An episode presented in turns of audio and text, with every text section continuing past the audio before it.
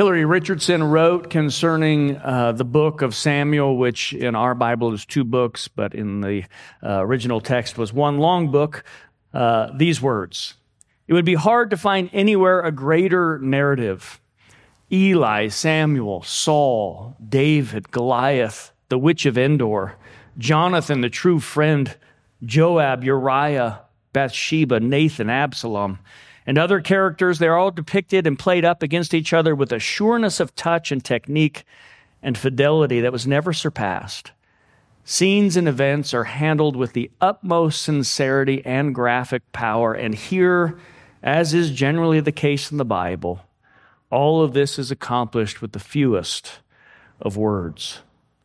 Well, today we enter upon uh, this particular masterful book, and as we do, we must pay careful attention to how exactly it is introduced to us. Uh, one of my pet peeves, uh, and I've got a long list if you ever want to hear them all, uh, is when we sit down to watch a movie as a family, invariably there will be one person uh, still moving around and they will say to me, Oh, it's okay, go ahead and start it. I will get there in a few minutes which really frustrates me as if the first five to 10 minutes of the film are just filler.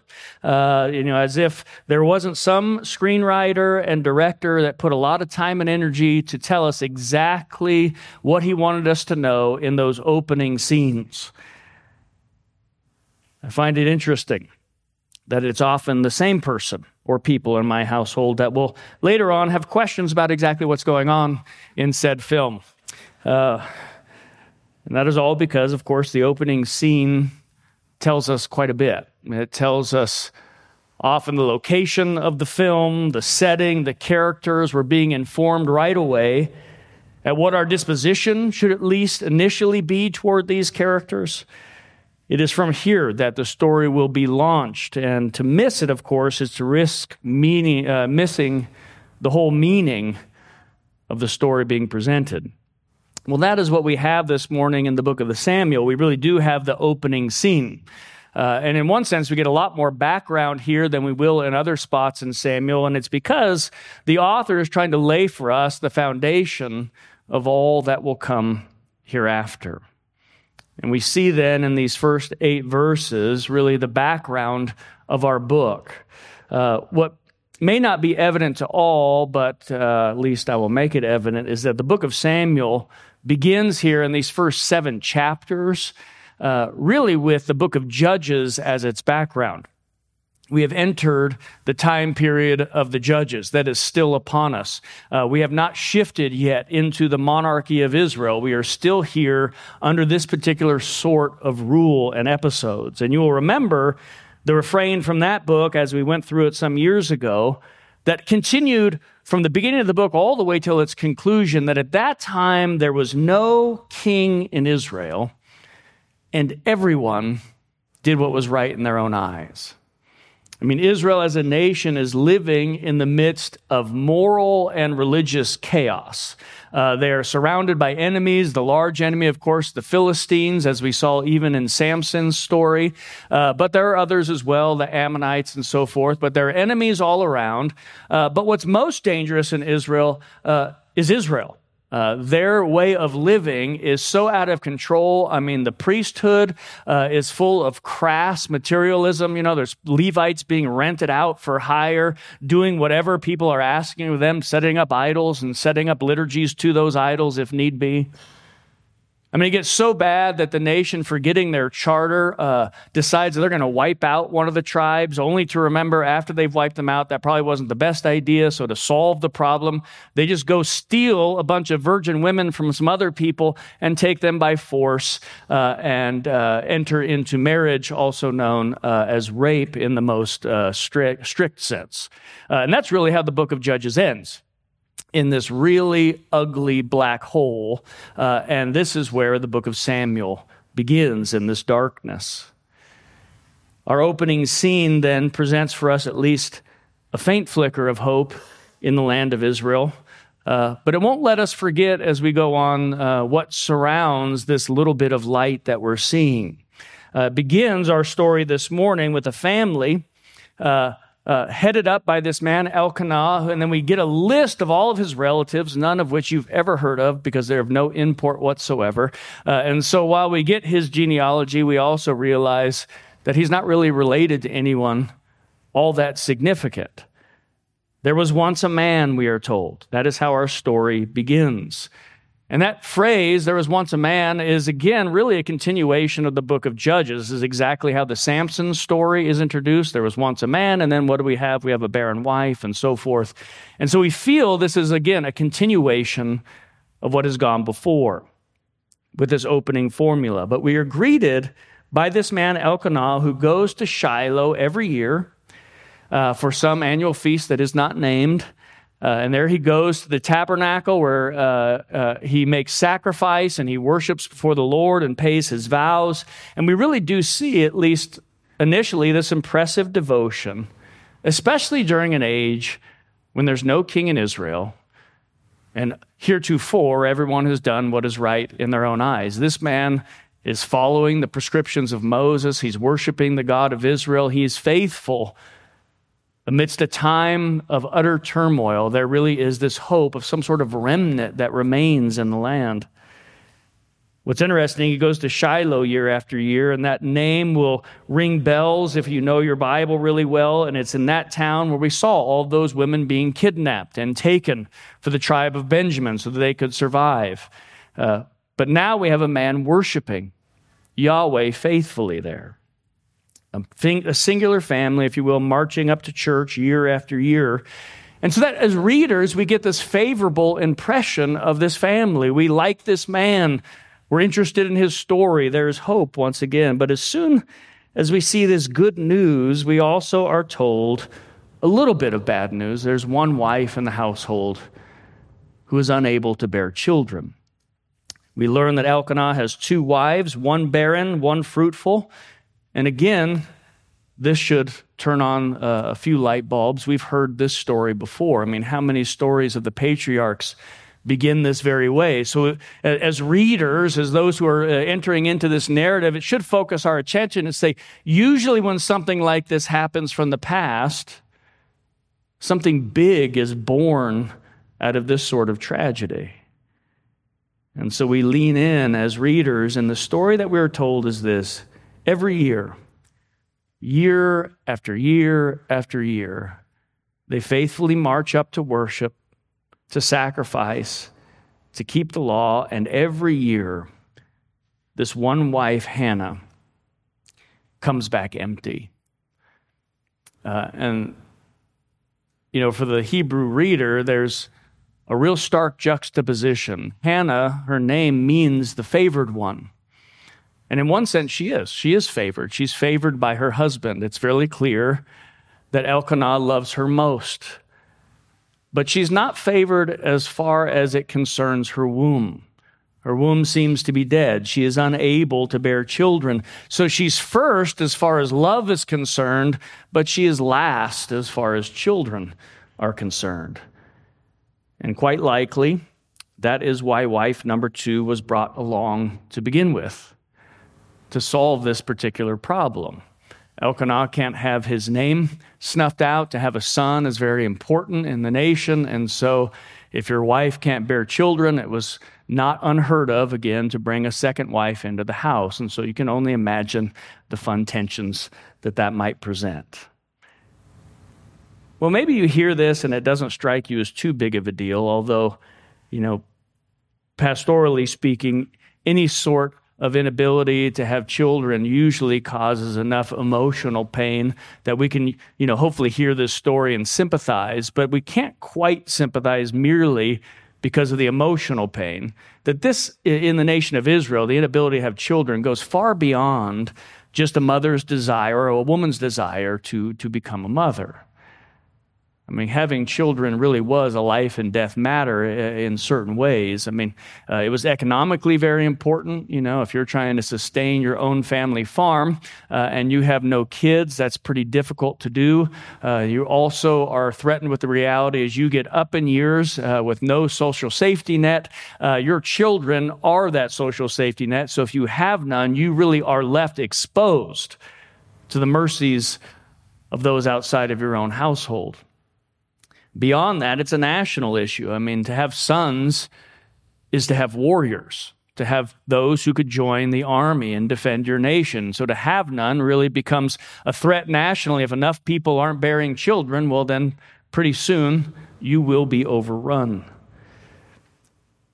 But for Elkanah, it's a name issue. Uh, you know, his name and heritage, his hopes are all riding on the birth of a son who will carry his name into the next generation. And that's where we meet Peninnah. That's how she comes into our story. You'll notice when she's introduced, there's no mention of love toward her. There is the mention of children. You know, in one sense, that's her role, which you can only imagine has its own pain involved in it. Her honor is those kids, and she will use that honor in a pretty vindictive way, as we'll see.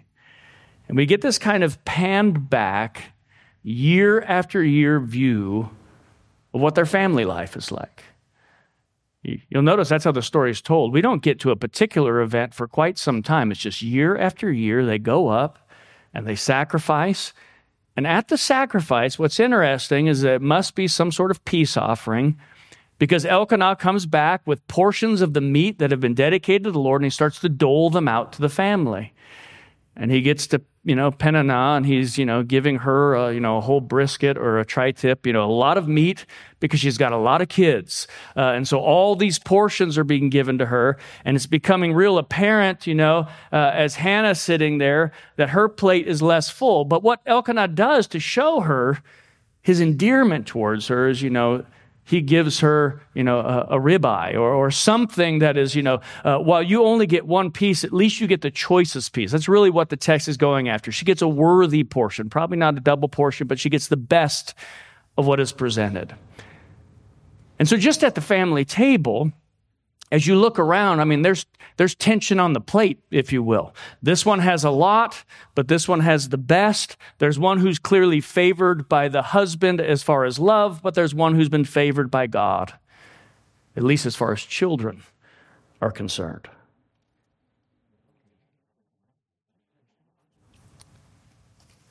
And so, as the things, uh, as the meat is sitting there on the plate, we're told every year Peninnah brings up what's going on, that she verbalizes uh, what is there already, uh, if you will, uh, in, in, in, physical form, and she mocks and derides her rival, we're told. That there really is this rivalry going on in the household, and basically says, like, oh man, I don't, don't know what I'm going to do with all of this meat. You know, hopefully we can finish it all because there's so many portions for me.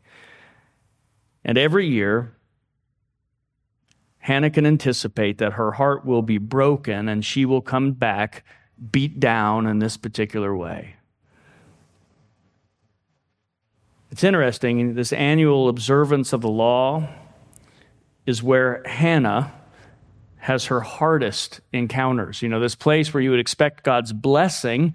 Even those reading the text, we have this faithful family. We would expect God blessing this faithful family with kids. But we have one member of the family who appears, uh, you know, if you will, not blessed. And not only that, it's, you know, her greatest source of torture is when she goes and worships the Lord in public with her family every single year.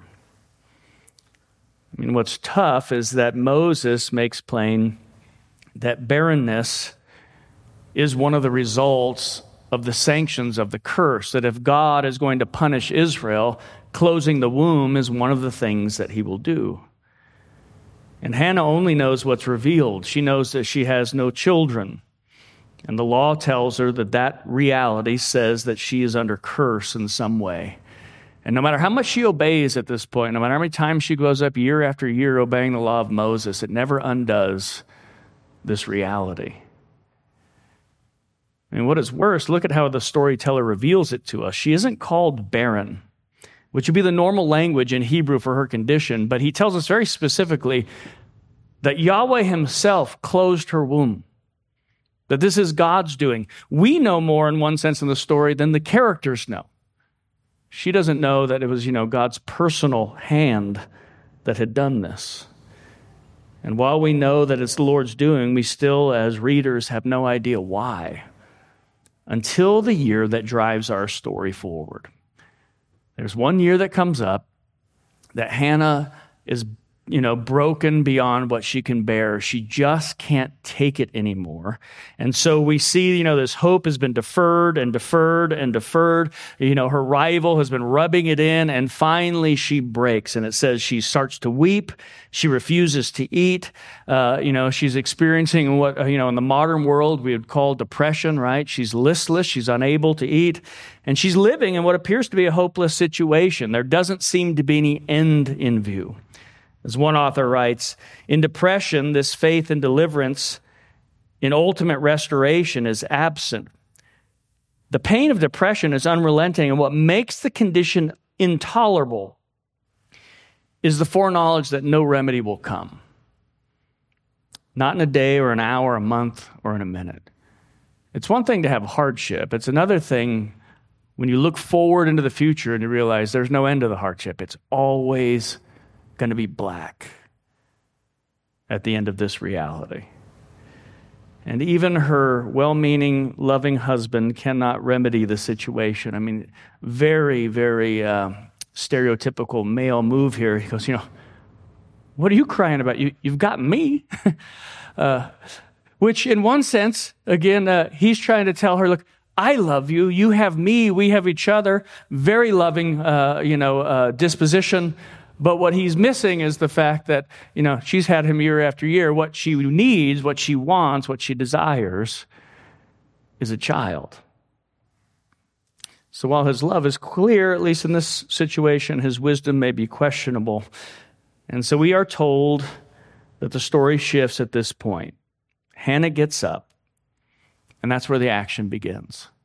I mean, all this till now has just been what's happened every single year. And now we have this situation where we have one woman broken by her circumstances, arising from the family meal and leaving. And we don't even know what she's going to do, at least not for a few seconds. And then we go shift into this next part of the story where we see this desperation made known. As everyone's done eating, she arises, and we'll notice she goes to pray. She goes to the tabernacle in Shiloh, and as readers, we know, well, that's good. You're going to the right place and you're crying out to the right person. If he's the one that's closed your womb, surely he's the one that can open it. And she acknowledges several things. I mean, she is powerless over this dead womb. They, I'm sure, have tried everything within their reason to change it. And so she goes to this one who can bring life from the dead. I mean, that is what ultimately her prayer is, but all real prayer really is born of this an acknowledgement that you've come to the end of your strength and that God is the one who must act. There are things that we need that we can't accomplish, and so we go to the one who can. I mean, prayer isn't, I think a lot of times we think, you know, it's some sort of you know, a uh, uh, thing that we tick a box off, and it's a, you know, it's a good work that we do. But in in reality, it's coming to God uh, w- with our powerlessness, with empty hands, and saying, "We need you, the one who can do what we are unable to do." And notice she calls out to the Lord of Hosts. This is the second time this term is used. The very first time was in the first few verses of our text. This term will be used nearly 300 times in scriptures, the Lord of hosts. You know it pretty well as a Bible reader. But the first time it's mentioned is that it says Elkanah goes up year after year to the pray to the Lord of hosts at Shiloh. And the second time is here when Hannah calls out to the Lord of hosts concerning a child. It's a military term. And she's basically calling out to the one who commands all might and all power and all armies. And she says, You have the power to help me. Look at my affliction, she says, and remember me. You know, it's not that God had just forgotten that Hannah existed. That's not what she's saying. It's not that God had drawn a blank. But she's saying, Remember me in your covenant love. You know, look on me with favor. One lonely woman goes to the God of all the armies, confident that not only will he hear her, but that he knows her and somehow he cares for her enough to answer her singular cry in time of need. I mean, that's pretty bold, where she just says to him, Notice me already. You know, stop forgetting me in this area. Show me your favor. And Hannah really does, if you will, put herself in a special class of people in Israel. She says to God, Look at my affliction. The same word that's used when God remembers the affliction of Israel and he delivers them the first time from Egypt in the Exodus. And look at how Hannah has been described. She's barren, she's harassed or irritated. Verse 10, she has bitterness of soul. Verse 11, I'm afflicted. In verse 16, I've poured out my soul. I've poured out, verse 16, the abundance of my complaint. The reason all of that's important to take in, she really has placed herself in a special class of people that God says He loves and He hears. She is a part of the Anavim, the poor ones, the humble, the poor, the afflicted, the ones that God promises certain things all throughout Scripture. Listen to how the psalmist speaks of it. For the needy will not always be forgotten, and the hope of the poor, that same word, shall not perish. Lord, you've heard the desire of the humble, same word, and you will strengthen their heart. You will give an ear to their cry. The poor man cried, same word, and the Lord heard him and saved him from all of his trouble. I mean, as she names herself in this way, we automatically, as readers, begin to sympathize and side with her, or at least we should, because we know that God sides with these kind of people. That these are the sorts of people that God, all throughout Scripture, says, when they cry to me, I will come to them and I will give them aid in their time of need. And as she praying, she vows a vow that if God gives her a son, she will give the son back to God. I mean, that's a strange part of this story. So you've been without a kid for all these years. You've been teased about it. You pray, God, give me a child. And if you do, I won't keep the child. I mean, how does that answer any of her need? Well, clearly, her need isn't merely emotional, it's not merely a need for motherhood, but rather part of what she's getting after is Lord, I need to know that you're favorable toward me. This childlessness seems to say that I am under the, the hand of curse from you, and I want to know that I am favored by you. And as we will see, this is more than just a personal child, it's a national one. And Samuel, as we will see, becomes the answer to her affliction. You know, Hannah really is, as we will see through this story, very much like the nation from which she comes, favored by her husband, just like Israel was favored by God and yet at this time in her history in their history barren and fruitless seeming to be under the curse as they're surrounded by enemies and in need and as she asks she offers her son as a nazarite dedicated to god dedicated to a life to serve god you know that same language that comes from the story of samson she borrows very intentionally, and we're almost looking at Samuel as like the next judge in order, at least if you're reading the story that way. Someone who can begin the salvation of the Lord.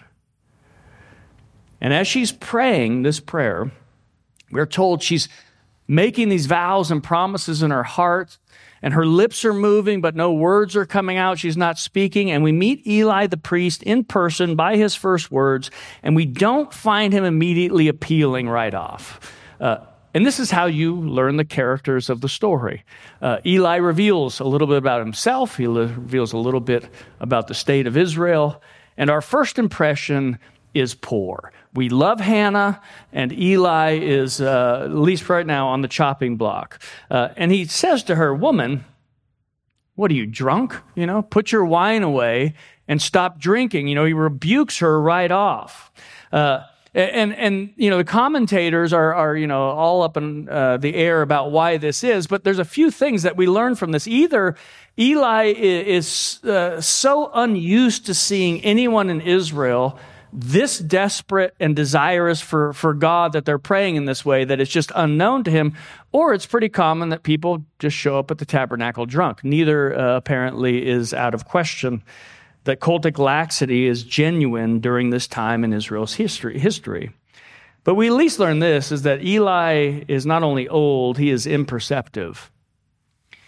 And the rebukes that he's giving here are off base, and the rebukes that he will fail to give later on will testify to this quite plainly. But notice Hannah's response, which of course makes us love her all the more. Not angry. She says, Look, I, am not drunk. I'm not pouring, you know, spirits into myself. I'm pouring my spirit out of myself to the Lord. And so Eli changes his tune and he tells her to go in peace. And she takes that blessing from the priest and she believes it by faith. And you'll notice her whole countenance changes. Nothing has changed in her circumstance yet. But she believes the word of the priest as the word of the Lord. And says her face brightens She's able to eat for the first time in all of this feasting year after year. She's a part of the feast. She has joy because of the blessing of the priest. What's interesting is that Eli hasn't heard her prayer. He has no idea what he's just promised her. He's pretty much just promised her the end of his job. Uh, but he doesn't know that yet, uh, and that is not at least his intention. Uh, and so we're told in the text Elkanah knows his wife, but the important part is God remembers her. He has heard her cry, and he gives her a son. God remembers her and opens her womb. He hears the plight of the poor ones. This theme all throughout Scripture that this is the God that we serve. He hears the cries of the desperate and the poor, and He remembers them. And the God who chose to close the womb opens it after all this time. And as a reader, you have to ask, why now? And what sort of child is this going to be? Why is this happening in Israel's story? Why has the whole Bible stopped to talk about this one lady and her problem and this kid? And that is where our story closes with this vow that is kept. You'll notice Elkanah the very next year says, Hey, we're going up to keep the annual feast. And she says, No, I'm staying home until this child is weaned, which in one sense is beautiful. She has a child to nurse, but it only really ups the pain of the story that for about probably the next three years, she will come to know and love what she calls her son, knowing that her intention is to give him away. And so that maternal closeness and bond will be made. The emotional tie will have to then be broken. And for us as readers, we just wonder can she do it? And not only can she do it, will God actually require this of her? I mean, we've seen God let people off the hook before, whether it be Abraham and Isaac or you fill in the blanks. But God does take the son. And that should tell us something. That must mean that this son, again, has a story for, or is part of the story in an important way. That this will be the beginning of the move from the tribal confederacy of Israel to the monarchy of Israel. And it won't be because this son is a king, even though that's maybe what we, you know, imagine as readers, but he will be a kingmaker. He will anoint those first two famous kings in Israel and will be a prophet to the nation. This story is more than just about uh, Hannah's personal pain. It's a national story. It's about their salvation. It's about the coming of kings. It's about the ending of the reign of shame for Israel and for us. But we learn a lot about the kind of king that they need from this story. We learn that Israel's plight goes a long way past being surrounded by Philistines who hate you and Hannah's barrenness really proves this. The problem of this story, the curse that uh, you know hangs over this particular narrative, is not a Philistine problem. It's just a general curse problem. And if God removes the Philistines, that won't be sufficient to deal with all of Israel's problems. That they need someone who can bear and reverse this particular curse. They need a true deliverer. And years from now, another Nazarite will be born to a barren woman, and he will come to announce a king that comes to deal with this very problem. Not just the problem of barrenness, but the problem of shame and the curse. I mean, think about Hannah. Here she is, year after year, her shame is brought to the fore, and there's nothing she can do to rid herself of it. She has no power in herself.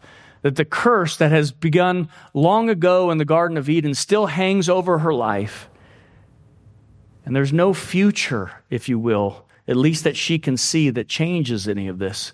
And even as she obeys the law, the law only shines a light on her problem. You are barren. You are under the curse. And try as you might, there's nothing you can do to rid yourself of it. But in steps the God who hears and remembers in mercy.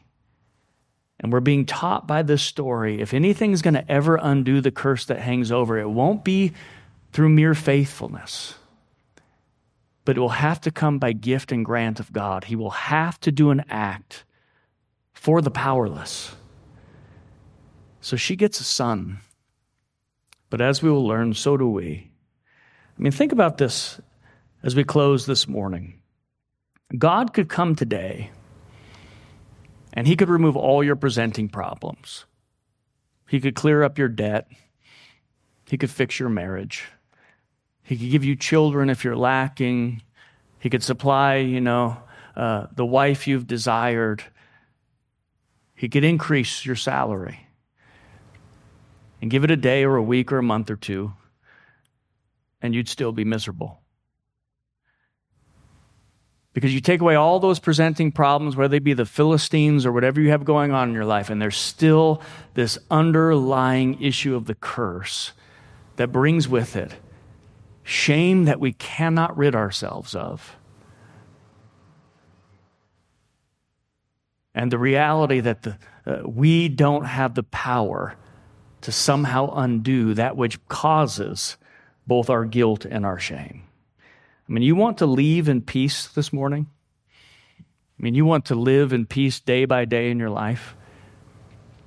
It won't come from all of your problems being solved. Well, eventually it will. But it comes from this problem being solved. If you want to know how to leave in peace today, look at what Hannah does. Because the Bible makes plain your helplessness is your only hope. I mean, those who are at least desperate are halfway there. it's the confident and the sure and the certain that God says, You're too blind to even see the problem at present. I mean, your good spots and your virtue and your strength, those are all killing you. I mean, think of how did you become a Christian to begin with? You eventually came to an end and say, I can't do anything more so I've got to give up. And your Christian growth depends on the same thing, knowing just how much you need God. And the dangerous part is when we no longer feel desperate at all. When we feel fat and happy and content and sure that there's nothing that we need. I mean, I've seen it time and time again pastorally, I've seen it in my own life. You ever meet someone, they come to you broken, and everything that God does, both in word and sacrament in their life, they're able to give thanks for. They, they see Him in everything, they're so thankful. And then you see, you know, things get better. Maybe, you know, they get a better job or this problem's cleared up, and you see that dependence start to vanish. And pretty soon, our need for God and our dependence on Him vanishes with it. It's the most dangerous place to be as a Christian. But the safest place to be is to know that you're needy. I mean, part of why being around people who have completely shipwrecked their lives is such a good thing is because they know they're desperate most of the time. and you can remember that though it may not look like that, that you're desperate too. But if you do see your need, the beauty is that you can call out to the God who loves to rescue the needy, who hears and remembers. I mean, this person, Hannah, came to God and he answered. But even before he produced the answer to her problem, She was able to leave in peace because he assured her with his word. How much more, dear Christian, do you have as you come this morning? This Father who loves the needy has given his Son, and now you are under his rule, under his kingship. God has answered the lifelong prayer of all the needy by supplying a Savior if you want to see how God remembers mercy, look at the cross. That is how attuned his ear is to those who are desperate. And because he does so, you can cheer up. you can eat at this table today. You can leave here with a brightened countenance, not because your problems are going to go away when you leave, because most likely they won't. And if they do, you might encounter a bigger problem, which is you uh, once they vanish. But because you can see at this table and through this word that God has heard your cry, He does care about your desperate need. And so He provided a king to not only defeat all of your enemies, but to deal with the problem of curse and shame and sin. So as you leave this morning, may you remember the Word made flesh, crucified for you, and may that speak in the loudest voice possible that God sees you, He hears you, He cares. And may you cast your cares upon Him, knowing that He loves to lend His ear to the desperate who call upon His name. Let's pray.